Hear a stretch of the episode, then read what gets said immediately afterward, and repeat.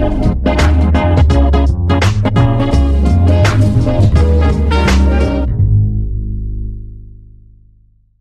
Benvenuti e benvenuti a Digital Queens, il podcast dedicato a tutti coloro e a tutte coloro che lavorano o vorrebbero lavorare con i social media o a chi vuole semplicemente tenersi aggiornato su cosa sta succedendo nel mondo digital e social. Siamo Ilaria e Chiara e oggi parliamo di TikTok, ma ne parliamo in una maniera un po' diversa da come se ne parla di solito, quindi non dal punto di vista tecnico, ma siamo con due semiologi, nonché autori dell'ultimo libro nato su TikTok, l'ultimo libro appena uscito, diciamo uscito da qualche mese con Epli, che è TikTok, capire la comunicazione ipersocial. Eh, abbiamo quindi con noi Gabriele Marino e Bruno Surace, entrambi ehm, semiologi, entrambi lavorano all'Università di Torino e si occupano di musica, comunicazione online e nello specifico Bruno si occupa anche, forse più di, di Gabriele, di, di, di cinema. Quindi grazie, oggi sarà una puntata un po' diversa dal solito perché appunto affronteremo un social di cui abbiamo tanto parlato in questi episodi, eh, ma lo affrontiamo sotto un punto di vista completamente diverso e ringrazio gli autori per essere qui con noi oggi. Grazie, buonasera. Ciao, grazie, grazie a voi. Benvenuti anche da parte mia. Iniziamo a parlare del libro perché c'è stata questa necessità di studiare il fenomeno in modo più analitico, diciamo, e, e come l'avete studiato? Cosa avete trovato? Un po' di background su questo libro.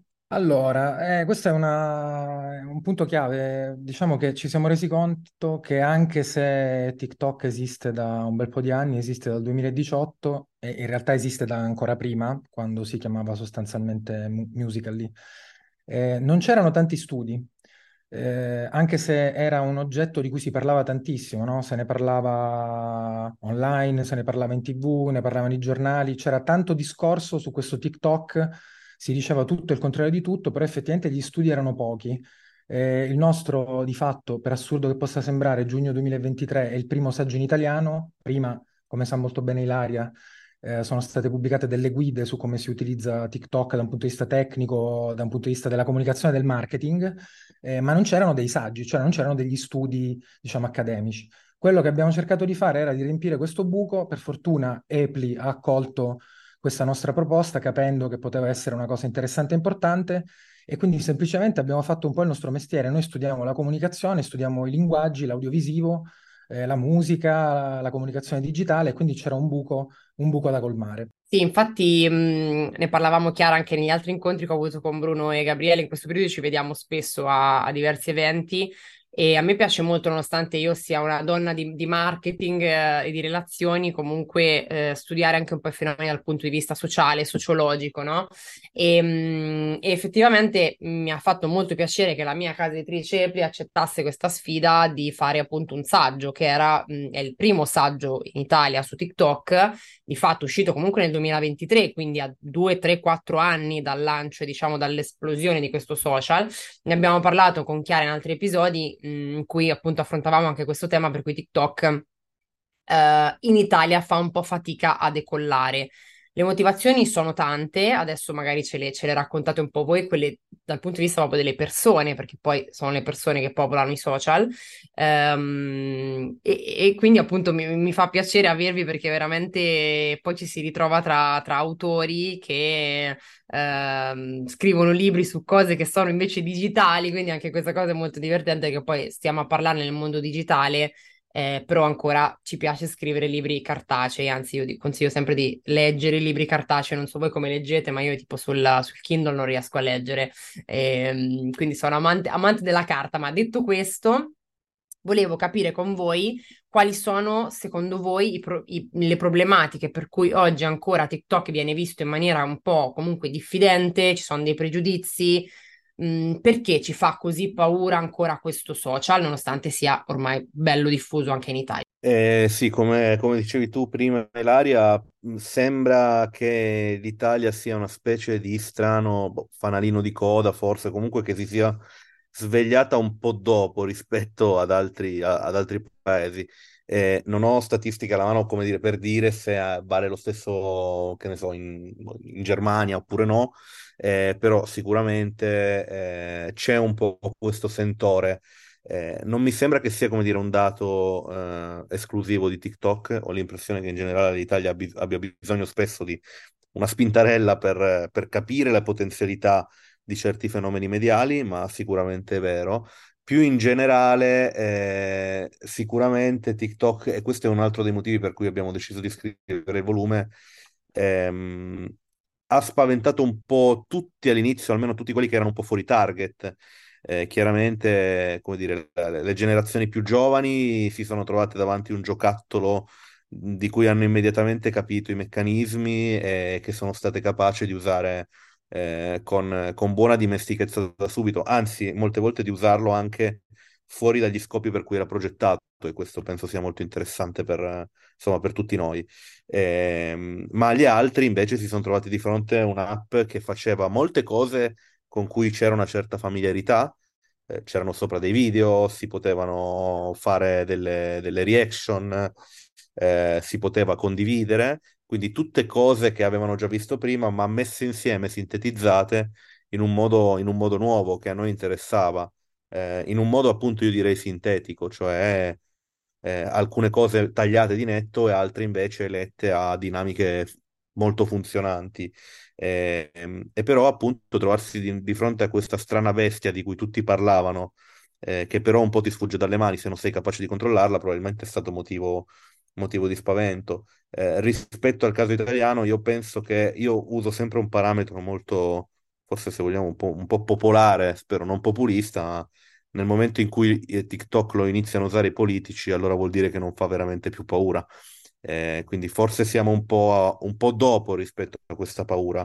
Eh, nel, nel, campo specifico del marketing, invece, bisognerebbe capire eh, il modo in cui le aziende eh, sfruttano eh, il mezzo TikTok, i content creator che lavorano su TikTok come intermediari per promuovere, per fidelizzare, per far passare certi messaggi.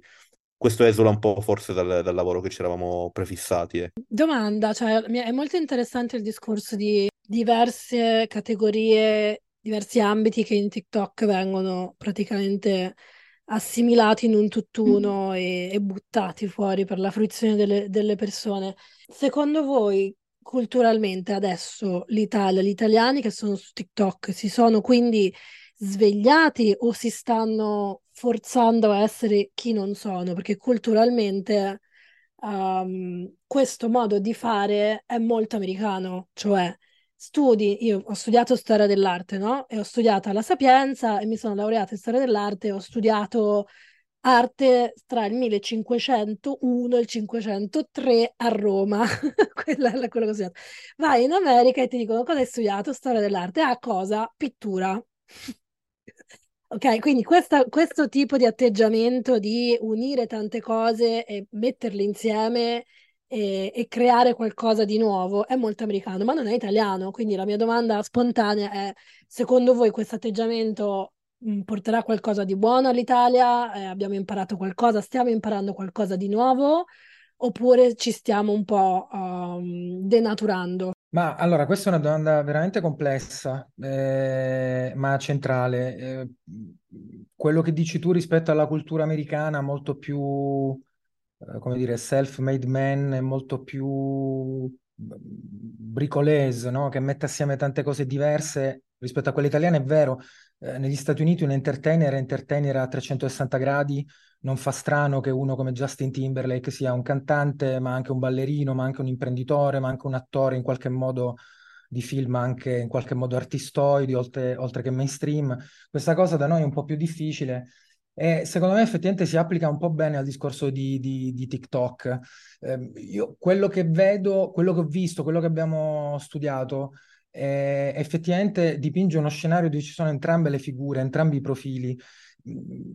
Però questo lo riporto soprattutto alle aziende, no? Ci sono state aziende che hanno intuito che su TikTok dovevano parlare il tiktokese e l'hanno fatto in maniera intelligente, quindi dando un'impressione di spontaneità, naturalezza, integrazione con la piattaforma, disintermediazione che è poi la chiave eh, dei social, diciamo, per come li abbiamo sempre intesi, e figuriamoci di un, di un social un po' più avanzato come TikTok, e poi ci sono cose un po' più, come dicevi tu, no? che danno l'idea di una forzatura, di lo fanno tutti, lo devo fare anch'io.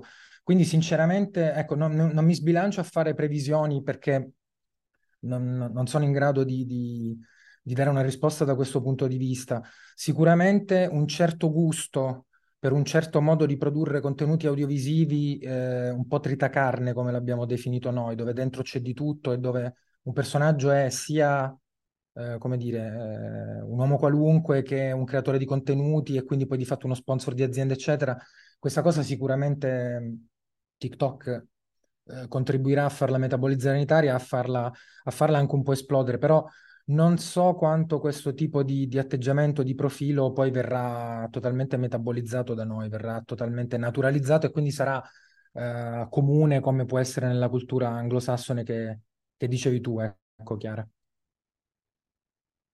Ma allora io ritengo che la domanda interessante e ovviamente molto complessa perché c'è di mezzo tutta una serie di meccanismi sociali, culturali, tradizione che insomma sono difficili da, da analizzare, no? Anche perché forse c'è da, forse da poco tempo ancora TikTok per capire e soprattutto sono tante le fasce di età, cioè rispetto ai giovanissimi, meno giovani, noi diciamo di mezza età, comunque molto interessanti nonostante siamo di mezza età, eh, persone più grandi di noi, i nostri genitori, fino ai nostri nonni, perché comunque ci sono anche persone anziane che stanno sui social, no? tipo over 60, over 70, eh, che magari lo bazzicano anche meglio di noi, banalmente, in alcune situazioni. Ehm, quindi sì, domande, domande interessanti e io credo che in Italia siamo comunque ancora abbastanza, soprattutto diciamo le, le fasce da, dai millennial in su, quindi dai trentenni, quarantenni in su, eh, è un po' più difficile adeguarsi a delle dinamiche che non sono propriamente nostre. Quindi ricordiamoci che TikTok è una piattaforma cinese, cioè nata in Cina da menti cinesi, eh, mentre noi siamo stati abituati fino adesso a, a vivere su piattaforme mh, americane, cioè pensate da una, uh, sviluppatori comunque americani, quindi a cui siamo più abituati, anche perché il cinema che, che con cui siamo cresciuti è americano, no? Cioè abbiamo tutto un retaggio sicuramente più americano che, che cinese, quindi anche questo un po' ci ha sicuramente forgiato nei decenni.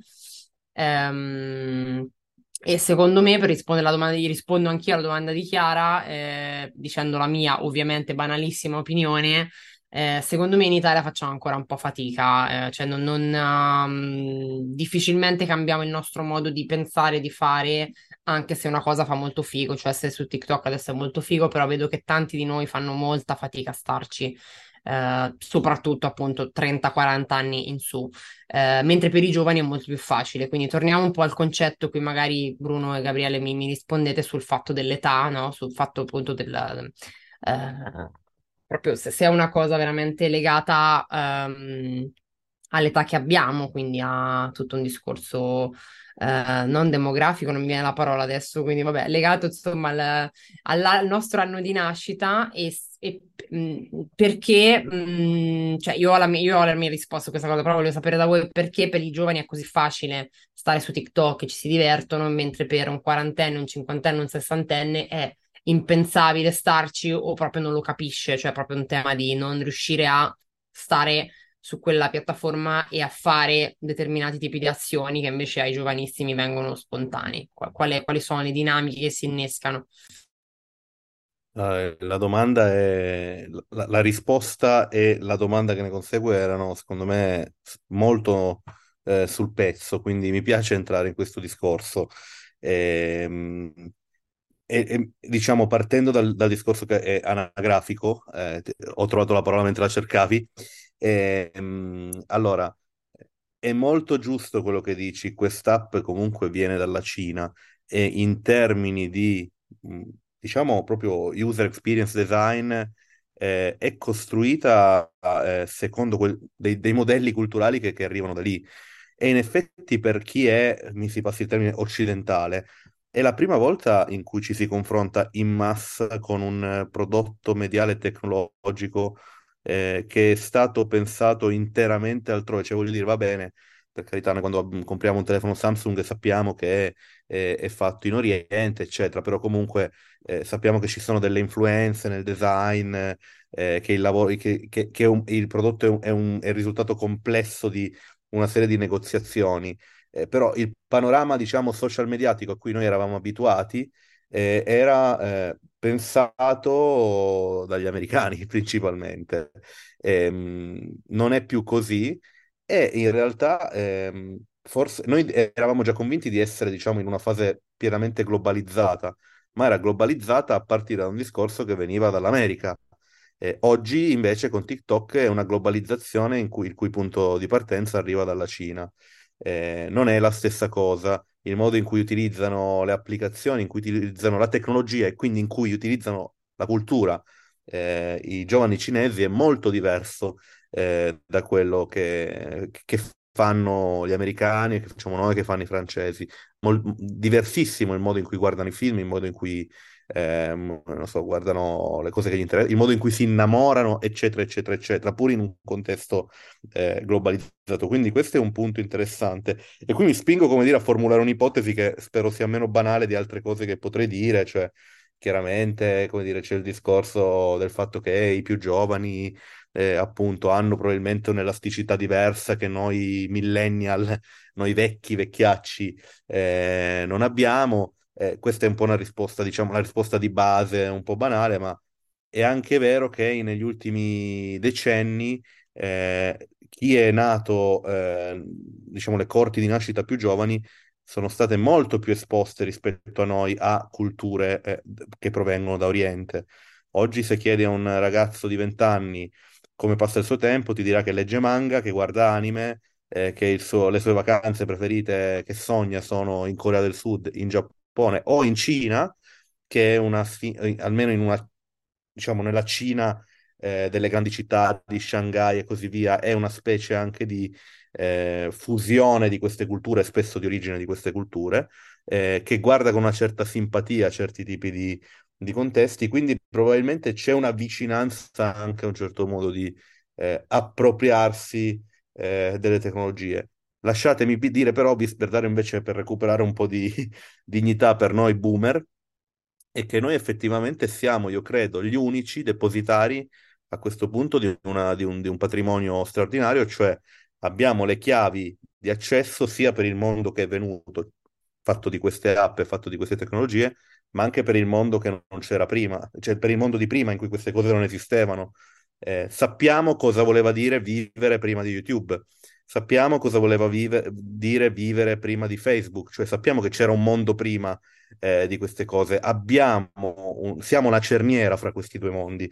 Io credo che questa ricchezza sia ancora inesplorata, però forse se la perdiamo è, un- è poi, è poi un problema, ecco. È una conversazione che potremmo farci 80 episodi, in effetti, perché TikTok veramente è un- una lente di ingrandimento culturale pazzesca, ma non solo italiana. Io penso che queste domande se le stanno facendo, se le dovrebbero fare perlomeno in tutto il mondo. Ehm, invece, quali sono gli aspetti secondo voi che sono, stanno emergendo comunque mm, più positivi, se ce ne sono? Cioè, dal punto di vista magari tecnologico, um, non so se è una domanda che, che ha senso nella scaletta perché la sto facendo così per fatti miei. Nella scaletta c'è la parte legata alla musica, che forse è meglio, Ilaria, dimmi, perché tu l'hai già un po' impostata la... Come preferite, secondo me loro, loro possono rispondere a qualsiasi tua domanda, vai tranquilla. Ok, no, allora volevo sapere di... se Vai, vai. Se dal, cioè, dalle vostre analisi esce qualcosa di, di positivo in questo, in questo trend di utilizzo. Ma eh, allora, intanto sul discorso di rispondere a tutto, i semiologi sono un po' come Roberto D'Agostino negli anni Ottanta, dei tuttologi, almeno ci definiscono così in maniera anche un po' a mo' di sfottò, ma noi prendiamo per buono tutto. Ehm, allora, i fattori positivi, toglierei per un attimo la parola tecnologici, perché i fattori positivi, eh, intanto da un punto di vista della rappresentazione culturale, un po' per esempio nel nostro libro sono, sono trattati. Eh, questo libro è una curatela, quindi noi abbiamo impostato diciamo, il discorso generale, centrale, abbiamo scritto l'introduzione, le conclusioni, abbiamo selezionato gli autori dei capitoli che sono vari e si occupano di vari temi, tra cui un tema centrale che è un altro tema che fa da ponte rispetto anche a quello che diceva Bruno prima, eh, fa da ponte rispetto a, um, al prima e al dopo. cioè la questione dell'identità e dei valori. Eh, anche qui quello che ci interessava fare eh, è un po' la, la, la, prerogativa che ci siamo presi nel cercare di fare questo famoso primo saggio su TikTok, cioè, ok, ne parliamo per primi, ma cerchiamo di parlarne in maniera centrata, sensata e senza dire che è tutto fantastico, senza dire che è tutto bruttissimo. Quindi anche gli autori che si sono occupati di questioni identitarie e di valori, quindi eh, questa cosa in Italia, tra l'altro, ha avuto una sua esplosione in tempi recenti e ha una coda lunga che dura ancora. Eh, la questione dell'identità di genere, ehm, quindi la rappresentazione e costruzione del, del, del, gender anche attraverso pratiche online. Da una parte, ehm, di, questo capi- cioè di questo argomento si sono occupati Cristina Voto e Cosimo Marco Scarcelli, ma anche la questione dei valori. C'è un capitolo eh, a cura di Lorenzo De Nicolai che parla dell'ecologismo.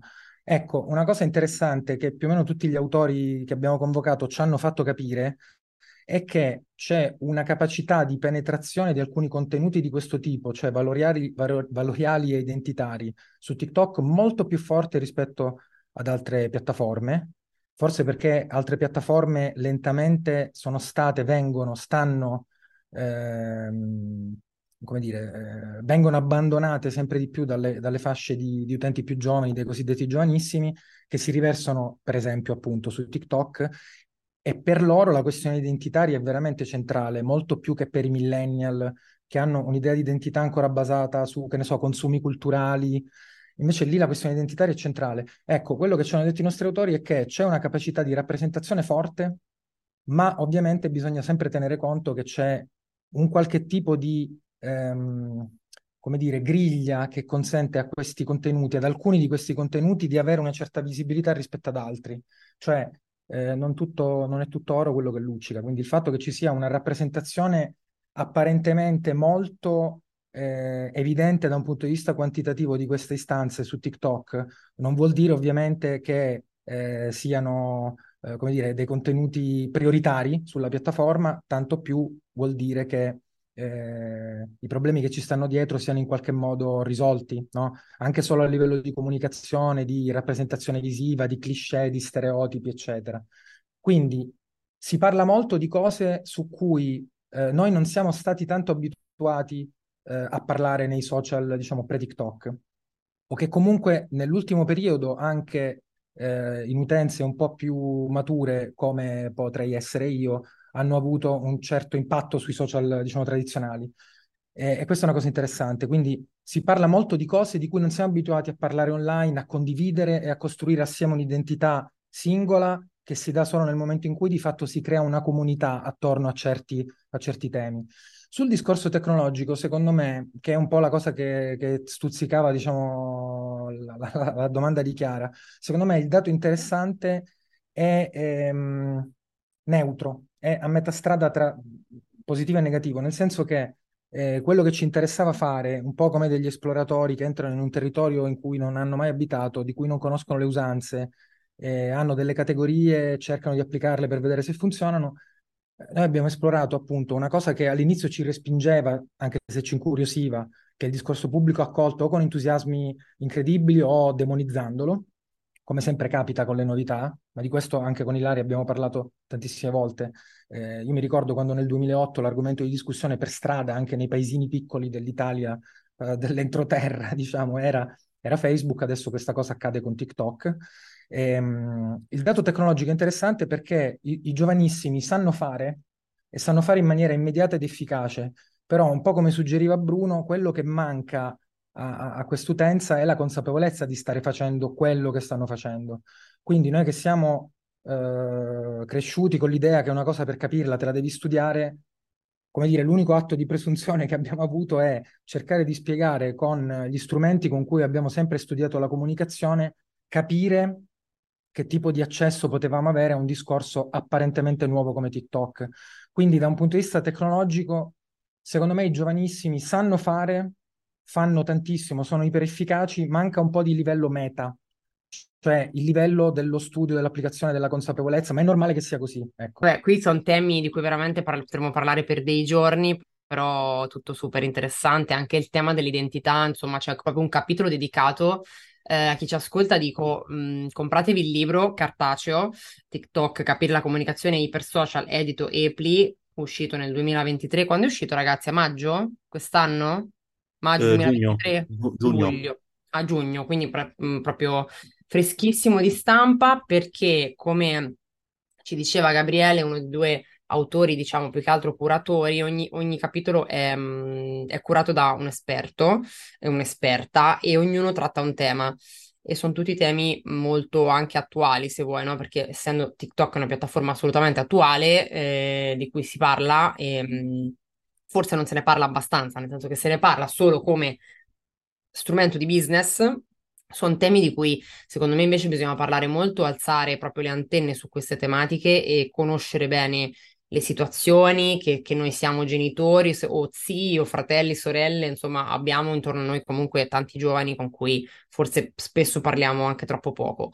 Ehm, quindi sicuramente il saggio dei ragazzi ci dà anche una visione su questo, ehm, quindi parlare di positivo o negativo è sempre difficile perché noi che ci occupiamo di marketing uh, social, digital, tendenzialmente cerchiamo di vedere sempre l'aspetto positivo delle piattaforme io stessa negli anni ho sempre cercato di raccontare, far vivere e far capire che c'è una parte positiva in tutto quello che è la comunicazione social e come si può stare e vivere nelle piattaforme, cercando no, di seguire le persone giuste, di defolloware le persone che ci danno fastidio, ci creano problemi o ci sono comunque tossiche, cercando di insomma vivere delle situazioni il più possibile che siano positive di valore. Questo non è mai facile, non è facile per tutti, non è facile soprattutto se hai 10 anni o 12 anni magari ehm, non è facile per noi, quindi figurati per una persona, per un ragazzo, una ragazza giovane che comunque ancora deve formarsi il carattere o insomma sta crescendo no? e vive tante dinamiche. Quindi mi fa piacere di parlare positivo e negativo. Con voi abbiamo parlato ultimamente anche di eh, tutto quello che è un aspetto anche molto interessante, che è quello, se vuoi, dell'algoritmo, comunque del controllo della piattaforma, no? Che alcuni sostengono, i TikToker più, insomma, ehm, seguiti, dicono no, su TikTok c'è più eh, controllo di Instagram. Io sinceramente sto un po' nel mezzo, nel senso che non mi sembra che su TikTok girino dei video o delle mh, mm, immagini uh, migliori di quelle che vedo su Instagram. Ecco, su, su Instagram le, le, cose vengono, secondo me, molto più filtrate. Uh, o semplicemente le persone che lo popolano sono più pulite, precise, non lo so, probabilmente sono le stesse. Quindi, mh, voi cosa ne pensate ecco, su questo fenomeno del... Mh, per tornare un po' di nuovo al discorso che comunque siamo su una piattaforma di origine asiatica e non americana eh, come la vedete dal punto di vista appunto dell'algoritmo e di quello che decide o non decide, perché poi ricordiamoci sempre che siamo sempre a casa di qualcun altro, non siamo mai a casa nostra. Tu, Ilaria, fai delle domande che sono molto più belle articolate, secondo me, delle risposte che, che possiamo darti, quindi io in, mi spiace, purtroppo quando mi parte poi così l'embolo... No, no, no, invece no, no, è bello perché insomma inter... riesci a mettere assieme, secondo me, una serie di, di questioni estremamente rilevanti, cioè qui in questa tua domanda, che secondo me era eh, più che una domanda, proprio un intervento, ci sono tre punti. L'ultimo è appunto quello del, dell'algoritmo, cioè e, e ci arriviamo, la qualità generale dei contenuti e il tema della salute mentale. Allora cerco di rispondere per punti così evito di essere troppo contorto. Partiamo dalla fine. Salute mentale. E questo è un problemone, cioè eh, questo è un problemone e qui si torna a quello che diceva un po' Gabriele. Come fai effettivamente a preservare eh, la tua salute mentale o anche a evitare di ammalarti di TikTok o più in generale di ammalarti dell'internet contemporaneo, eh, sviluppando forse quelle competenze meta di cui lui parlava, eh, qualcosina si può fare, cioè dominando le piattaforme più che facendoti esclusivamente dominare. Io ricordo, e qui dovrò usare una parola molto molto vecchia, eh, mai, mai più usata, non so perché, ma quando nasceva l'internet, diciamo, primordiale, la prima cosa che gli internauti iniziarono a fare era una cosa che si chiamava etichette, cioè eh, un, un, insieme di regole di buona comunicazione online, di buona pragmatica online, eh, che ci si impegnava a rispettare. Chi non le rispettava in qualche modo si dichiarava come un incivile in quella nuova piazza comunicativa. Noi abbiamo un po' smesso di parlare di etichette, se ne, se ne parla in forme, diciamo, alternative, eh, ma in qualche modo mh, mm, non è un tema dominante eh, come ci si dovrebbe comportare comunicativamente su queste piattaforme. E invece è importante perché, perché come dicevi tu, eh, è ormai acclarato che ci sono patologie mentali più o meno gravi che scaturiscono anche dal, dall'utilizzo improprio di queste piattaforme. Eh, io penso a delle cose molto contemporanee, no? Cioè, la FOMO, la fear of missing out, è letteralmente una, una, una forma di ansia sociale generalizzata e diffusa che arriva da un certo modo di intendere la nostra presenza digitale, anche, non, non solo naturalmente, poi c'è una FOMO anche offline, noi facciamo tutti i lavori frenetici, eh, siamo costantemente, come dire, sotto pressione, abbiamo sempre paura di perderci dei pezzi, però quello è un problema, no? In un mondo così iperconnesso, iperdigitalizzato, quindi sicuramente sviluppare discorso sulla questione della depressione, dell'ansia, della mancata o scorretta percezione di sé, ci sono studi molto, molto diciamo, sul punto eh, rispetto a, come, a, a, a, forme di selfite, come le chiamano, cioè il problema del fatto che su questi mezzi tu ci vai con il tuo volto e hai un problema di mispercezione, cioè spesso ti percepisci brutto, sbagliato. Sono problemi, sono problemoni, cioè ehm, lo sappiamo benissimo che di internet si può anche morire, eh, quindi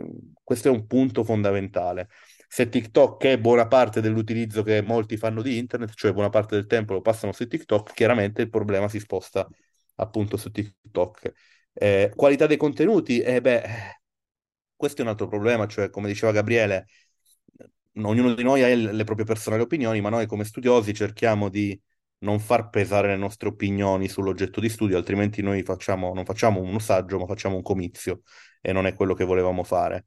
Eh, però è evidente che eh, in, nel mare magnum di contenuti della comunicazione contemporanea un'idea generale di qualità del contenuto sia complicata oggi da avere, proprio perché sono contenuti tutto sommato strani. Un, un, un TikTok, cioè un video su TikTok, è un video eh, che è costruito in certi modi, segue delle regole interne, però poi di cosa parla questo video, come ne parla, eh, come usa il nostro tempo no, mentre lo guardiamo, forse dovrebbe essere anche questo un tema eh, che deve andare al di là di, diciamo, del discorso che il video funziona bene per TikTok perché noi lo guardiamo e siamo catturati. Se noi siamo catturati per quattro ore da, per, penso a un trend di, di quelli contemporanei, cioè le bottiglie che cadono per le scale e si rompono che è una cosa che va molto su TikTok, almeno mi è capitata di intercettarla molto. Ecco, guardare quattro ore di bottiglie che cadono per le scale, le scale si rompono, io penso che possa generare un certo tipo di ansia di depressione nell'utenza.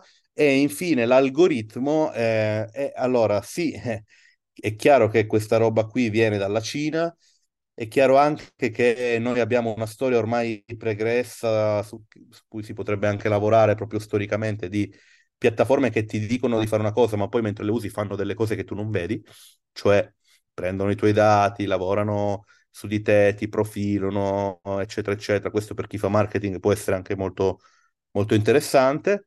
Eh, e ti profilano producendo delle cose appositamente tagliate sulla tua misura, diciamo, mentale.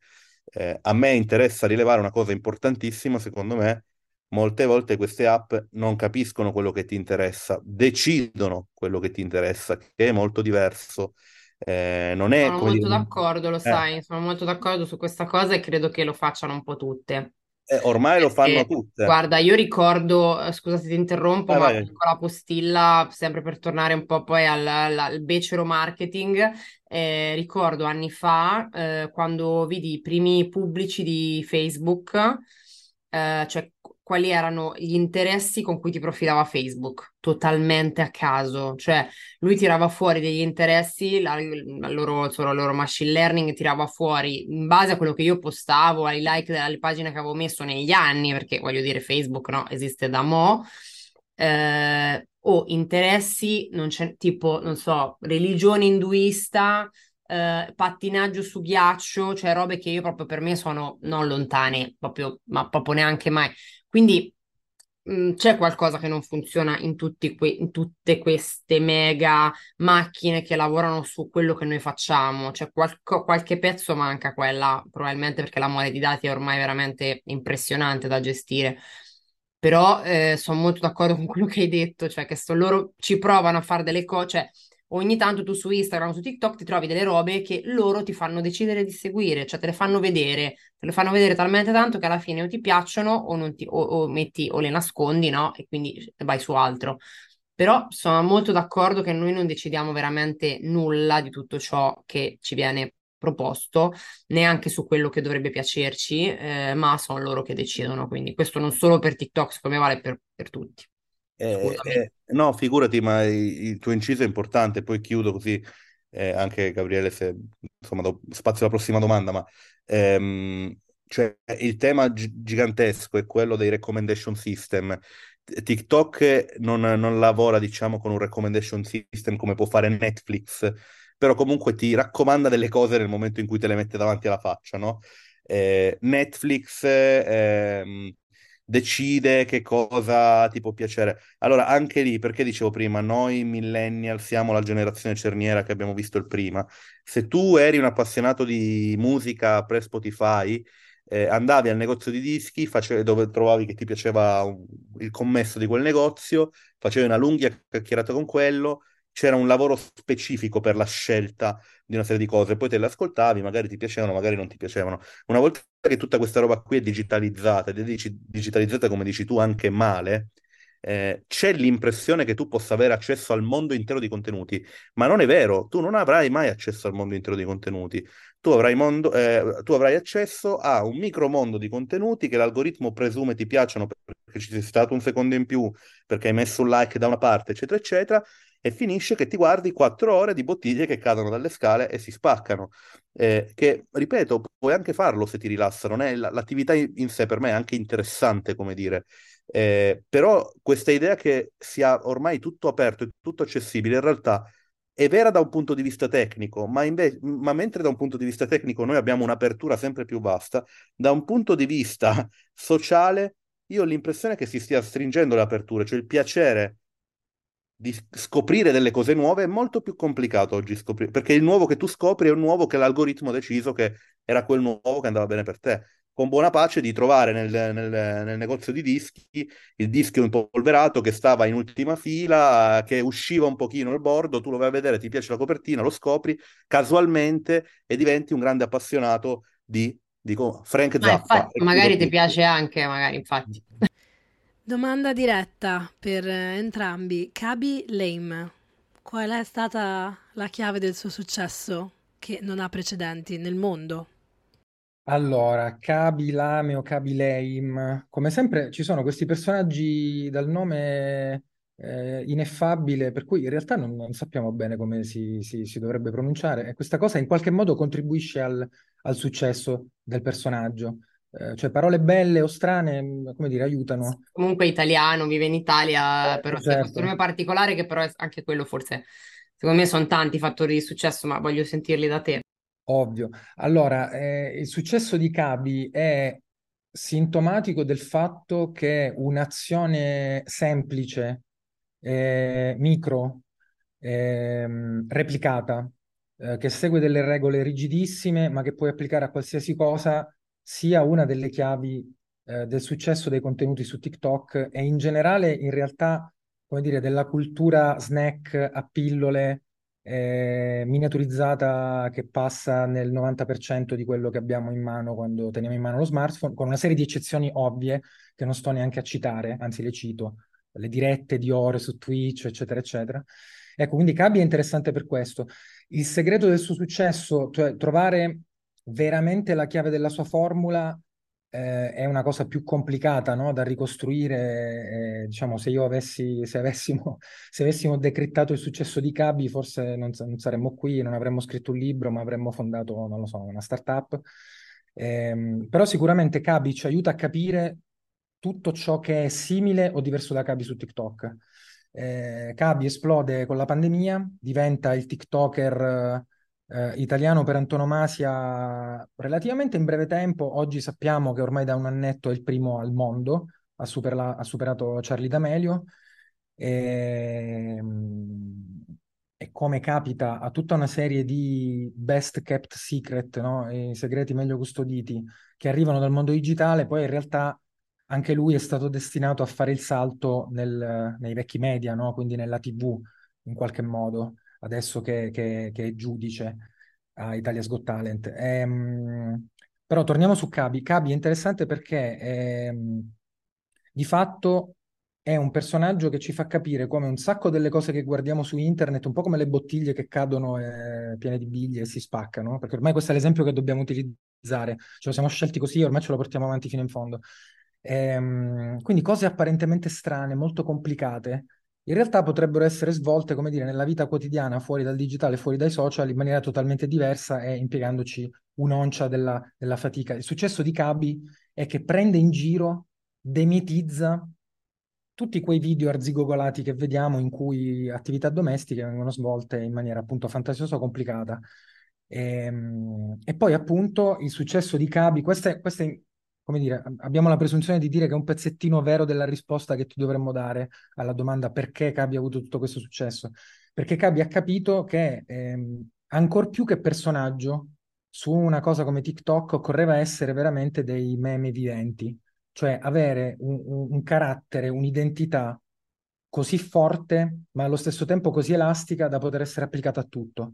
Quindi, se noi pensiamo al funzionamento classico dei meme e alle caratteristiche classiche dei meme, su TikTok di fatto vediamo che questa logica è applicata a tappeto, è applicata ovviamente non solo alle immagini con didascalia, ma eh, all'audiovisivo, anche ovviamente senza didascalia, da cui, da cui, come dire, la chiave di lettura iniziale di TikTok, che era tutta fatta di challenge basate sul, sul lip syncing e sui balletti, adesso TikTok è ovviamente molto più complicato e c'è molto altro, è, è appunto ehm, la capacità di Cabi di, eh, di, utilizzare queste griglie, queste forme, eh, queste strutture, queste regole rigide in maniera elastica e soprattutto in maniera eh, divertente. Da tempo Cabi non fa più soltanto il suo gesto iconico di mostrare i palmi della mano, ma in qualche modo la sua chiave era, era quella.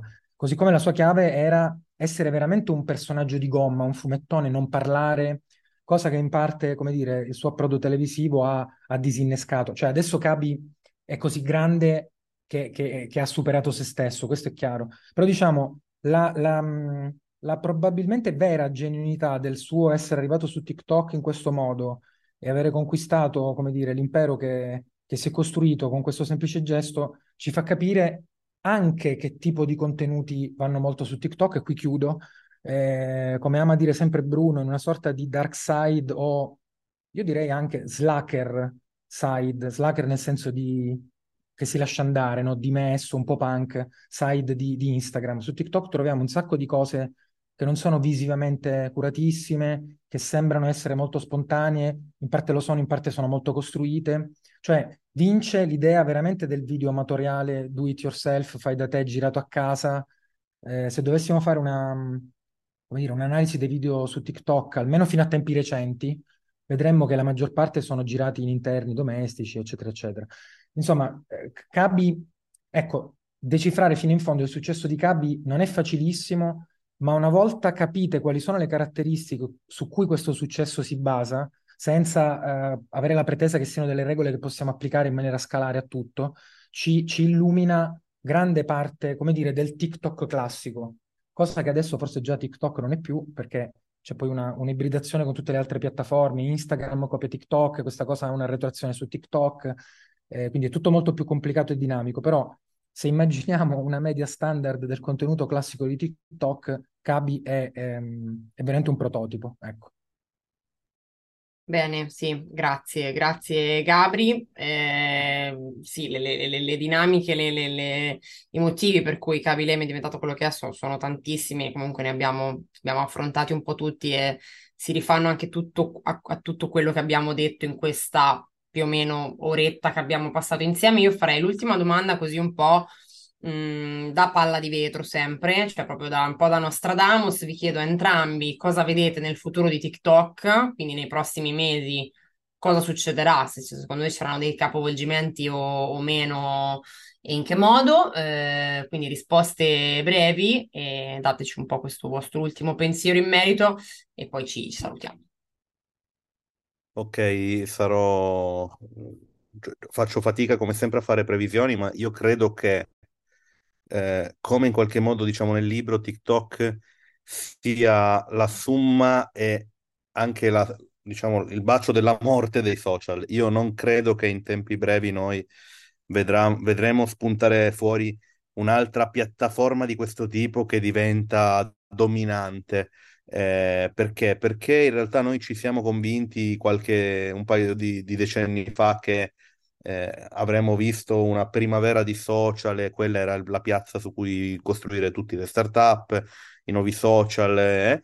In realtà non, non, non è andata così, non è neanche impensabile che in futuro appunto noi usciremo sempre un po' di più da, queste, da questo tipo di dinamiche anziché continuare a entrarci. Non so se è un, un, una previsione, un auspicio, ma la vedo così. E rispetto invece proprio a TikTok, io credo che, come già sta succedendo, verrà normalizzato, cioè entrerà, diciamo, nel parco auto co- de- de- degli strumenti che abbiamo a disposizione e mh, anche dopo la fase iniziale di, di foga, di utilizzo frenetico, non è detto che continueremo a usarlo in quella maniera, ma sarà un utilizzo integrato alle altre cose che utilizziamo e facciamo, diciamo, nella giornata. Questa è la mia, la mia impressione. Sarei molto contento veramente che fosse l'ultima piattaforma di questo tipo e che noi proprio come an- antropologicamente possiamo fare un salto in avanti dal, da, da questo tipo di sistemi per cose appunto nuove. Telegrafico anche io, quindi futuro di TikTok. Ehm, beh, allora, quello che abbiamo imparato finora è che questa piattaforma era nata con degli scopi molto precisi, cioè di edutainment musicale, intrattenimento in qualche modo pedagogicizzato per i più giovani, basato sulla musica, e adesso è diventato l'ennesimo metacontenitore dove dentro c'è di tutto. Ci sono pezzi di film, pezzi di vita quotidiana, si racconta la realtà in tempo reale, eh, tutte cose che in qualche modo abbiamo già raccontato, soprattutto se andiamo a leggere gli articoli di giornale, no, dei lanci delle varie piattaforme negli ultimi vent'anni, perché i social hanno vent'anni, Facebook vent'anni li fa nel 2024, e, e quindi per un certo verso nulla di nuovo sotto il sole. Noi però appunto eh, ci siamo un po' presi la briga di cercare di sistematizzare questo materiale teorico, categorie applicate a TikTok e abbiamo notato che effettivamente nell'essere l'ennesima sintesi, ma con una quantità tale, ecco, che crea una differenza qualitativa,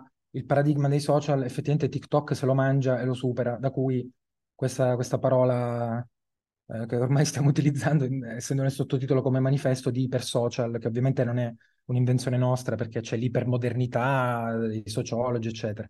Bene, TikTok nel futuro. Allora, io non ho la risposta, però due tendenze le stiamo vedendo già adesso, quindi l'unica previsione su cui mi posso spingere è che, si, cioè che la piattaforma stessa e o gli utenti sceglieranno di spingere su un pedale piuttosto che sull'altro.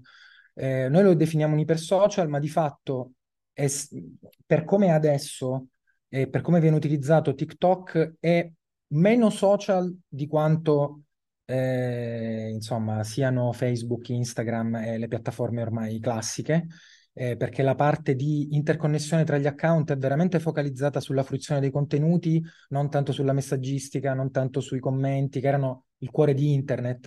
Eh, c'è anche un bel libro di studi sui media che si chiama Leggere i commenti, Reading the Comments, perché sono stati il cuore della cultura di internet, dai forum ai blog in avanti, ovviamente fino a YouTube. Quindi eh, spingere o no sull'acceleratore social oppure spingere o no sul, sull'acceleratore del, perdonatemi la semplificazione, insomma, del, del, nuovo tubo catodico, della nuova TV, perché effettivamente il flusso continuo di TikTok a molti ricorda, questa è una cosa che viene detta sempre di più da chi analizza quotidianamente TikTok sui giornali, ehm, sembra più essere un, un, media, un medium, come la, la TV, diciamo, eh, commerciale privata degli anni Ottanta, che, che un social. Quindi vedremo se e quali di queste due tendenze saranno spinte o dall'app dall'alto o dagli utenti dal basso. Allora, sul tema di, di, come appunto viviamo TikTok, assolutamente interessantissimo. Sarebbe anche qui, forse ne abbiamo anche, se ricordo, non ricordo male, già parlato di questo, cioè che su TikTok si fa poco community. E quindi diventa proprio veramente televisivo, cioè guardo, sto guardando la televisione. Ma eh, su, qui, su questo ci sarebbe di, veramente a parlare delle ore. Comunque, La nostra ultima domanda di rito è se ehm, avete dei podcast, delle letture da consigliare a chi ci sta ascoltando sugli argomenti che abbiamo trattato oggi. Prendo la parola io perché mi è venuto in testa qualcosa che effettivamente io stranamente seguo, eh, nel senso che io non sono un... non ascolto tanti podcast, però credo che posso rigirare la risposta parlando un po' di newsletter, non so se questa cosa è pertinente, ditemelo voi, ok? Eh, perché mh, anche qui, storia dei media, un formato che pensavamo morto, eh, che è rinato per gli strani giri dei, dei mondi, diciamo, internetiani, no? Come, come i testi lunghi da leggere, i long form, eccetera. Quindi in ambito di, di, di giornalismo che si occupa di comunicazione, media, eccetera, io seguo un po' di cose che sono ehm, le newsletter di Francesco Giano, di eh, Pietro Minto, eh, di un mio quasi omonimo eh, che si chiama Francesco Marino, eh, che tra l'altro è uno che si è occupato anche di Gen Z, di TikTok in qualche modo. Ehm... Lo abbiamo intervistato nei nostri podcast Vincenzo Marino, zio, con, la, con zio. Vincenzo, sì, scusate, perché ci sono tantissimi... Vincenzo Marino. Vincenzo Marino, esatto. Eh, quindi queste cose le trovo utili perché hanno un approccio molto pratico. Eh, ci sono consigli, cose da leggere, sono veramente come un consiglio di un amico che ti, ti dà due dritte e io credo abbastanza ai consigli degli amici. Se tu, Ilaria, mi dici ascolta di questo disco, me lo ascolto.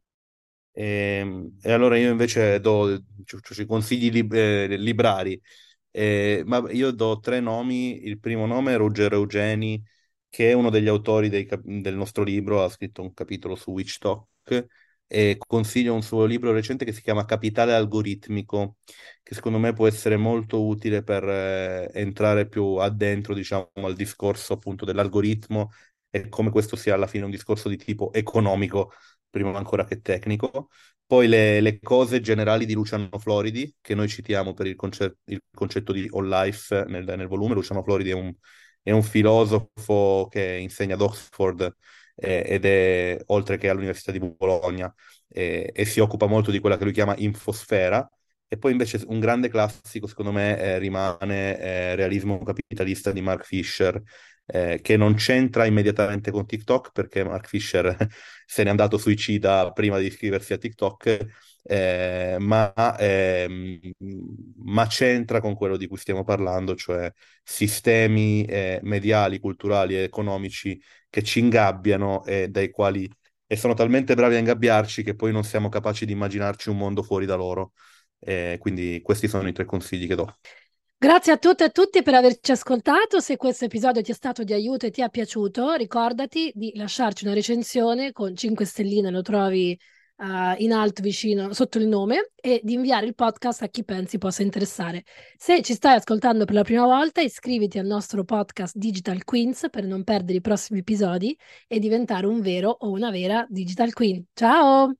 Ciao, ciao a tutti. Ciao, ciao ragazzi. Ciao, grazie, grazie no, mille. Ciao, grazie. Grazie davvero, un abbraccione. Ciao.